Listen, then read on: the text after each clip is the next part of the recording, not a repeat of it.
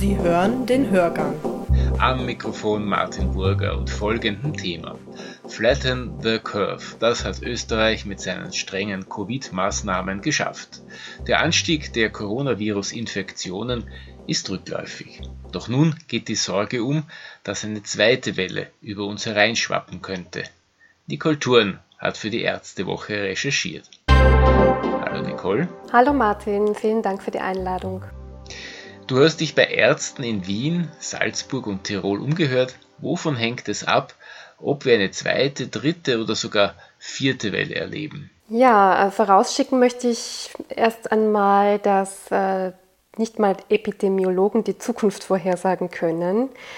Ähm, sicher ist nur, dass eine Pandemie sehr wahrscheinlich in mehreren Wellen kommt da gibt es auch einige Szenarien, die anhand von Wellenmodellen berechnet werden für die Zukunft. Das Robert Koch Institut in Deutschland geht von einer zweiten oder sogar dritten Welle aus, zum Beispiel. Auch für die USA hat äh, das Center for Infectious Disease Research an der University of Minnesota ähm, bekannt gegeben, dass es höchstwahrscheinlich eine zweite Welle für den Herbst geben wird in den USA. Also die Experten sagen, solange äh, bis die 60 bis 70 Prozent der Bevölkerung mit dem Virus infiziert sind, so lange wird es dieses Virus geben. Die Frage ist jetzt eben, äh, wann es zu einem Impfstoff kommen wird. Da hat auch die Foresight-Beratung Invensity in Deutschland verschiedene Szenarien berechnet. Wenn äh, man vom optimistischen Fall ausgeht, dass ein Impfstoff im Frühjahr 2021 bereits kommen wird, so meint dieses Modell eben, ähm, dass es dann nur zwei neue Wellen geben wird. Ähm, realistisch ist aber, dass der Impfstoff erst im Herbst 2021 kommt dann geht man von drei bis vier Wellen aus in Deutschland. Und das Gleiche gilt eigentlich auch für Österreich. Also es sind zwar die Zahlen der Neuinfektionen zurückgegangen und auch die Reproduktionszahl, die ja so wichtig ist, liegt unter 1. Aber natürlich werden wir im Herbst wohl mit einer neuen Welle rechnen müssen, spätestens. Beziehungsweise möglicherweise sogar durch die Lockerungen der Maßnahmen, die gerade so stattfinden, ähm, könnte es natürlich auch wieder zu einer steigenden Zahl der Neuinfektionen kommen. Sind wir für eine zweite Welle gerüstet? Ich habe jetzt mit einigen ärztlichen Leitern gesprochen und Vertretern ähm, aus Krankenhäusern, zum Beispiel das Krankenhaus Zams, das sehr stark betroffen war von äh, den Covid-19-Fällen im März das Uniklinikum Salzburg und das Covid-Haus Salzburg und auch mit dem Wiener Krankenanstaltenverbund habe ich gesprochen. Und der Tenor ist im Allgemeinen, ähm, man ist gerüstet, es gibt jede Menge, also jede Menge Betten, es gibt ausreichend freie Intensivbetten vorerst, die in der jetzigen Welle, also in der ersten Welle, bei weitem nicht genutzt wurden.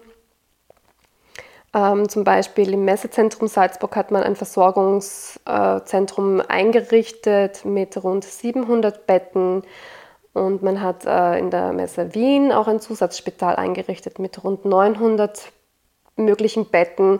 Allerdings äh, in beiden Fällen für leichtere Infektionen. Ja, und äh, wenn man den heutigen Stand anschaut, sind äh, knapp über 1000 Intensivbetten äh, in ganz Österreich frei.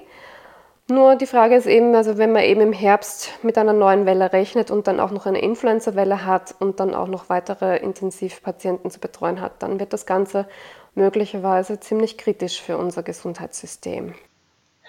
Wo bestehen die größten Mängel bzw. wie viel Material verbrauchen wir derzeit? Ja, es hat in den letzten Wochen phasenweise immer wieder massive Engpässe mit Schutzausrüstungen gegeben und hochwertigen Schutzmasken für das medizinische Personal.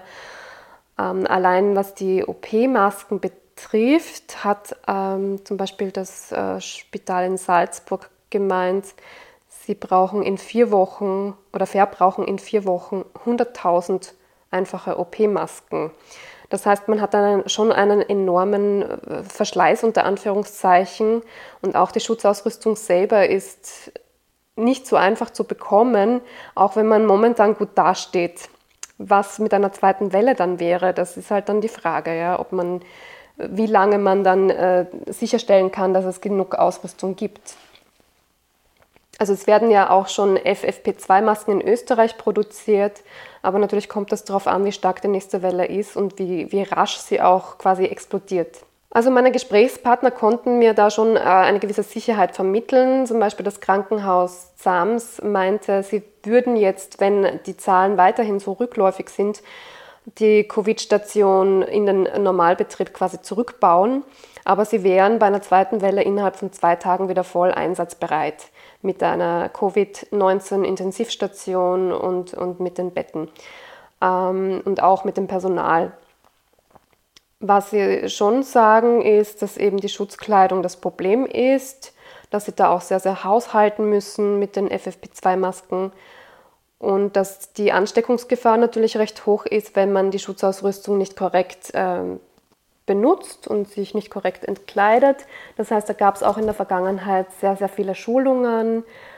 Ähm, es gibt einen Krisenplan für alle Krankenhäuser, soweit ich weiß. Und ähm, das heißt, man, man hat einen Plan, man hat Kompetenzen, auf die man zurückgreifen kann und schon gewisse routiniertere Arbeitsabläufe, auf die man bei einer zweiten Welle eben zurückgreifen kann und so schon viel Vorarbeit unter Anführungszeichen geleistet hat.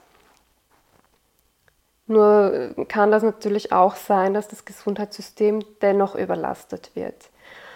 Klar ist auf jeden Fall, wir werden die nächsten 18 Monate mit diesem Virus leben müssen und auch mit seinen Folgen.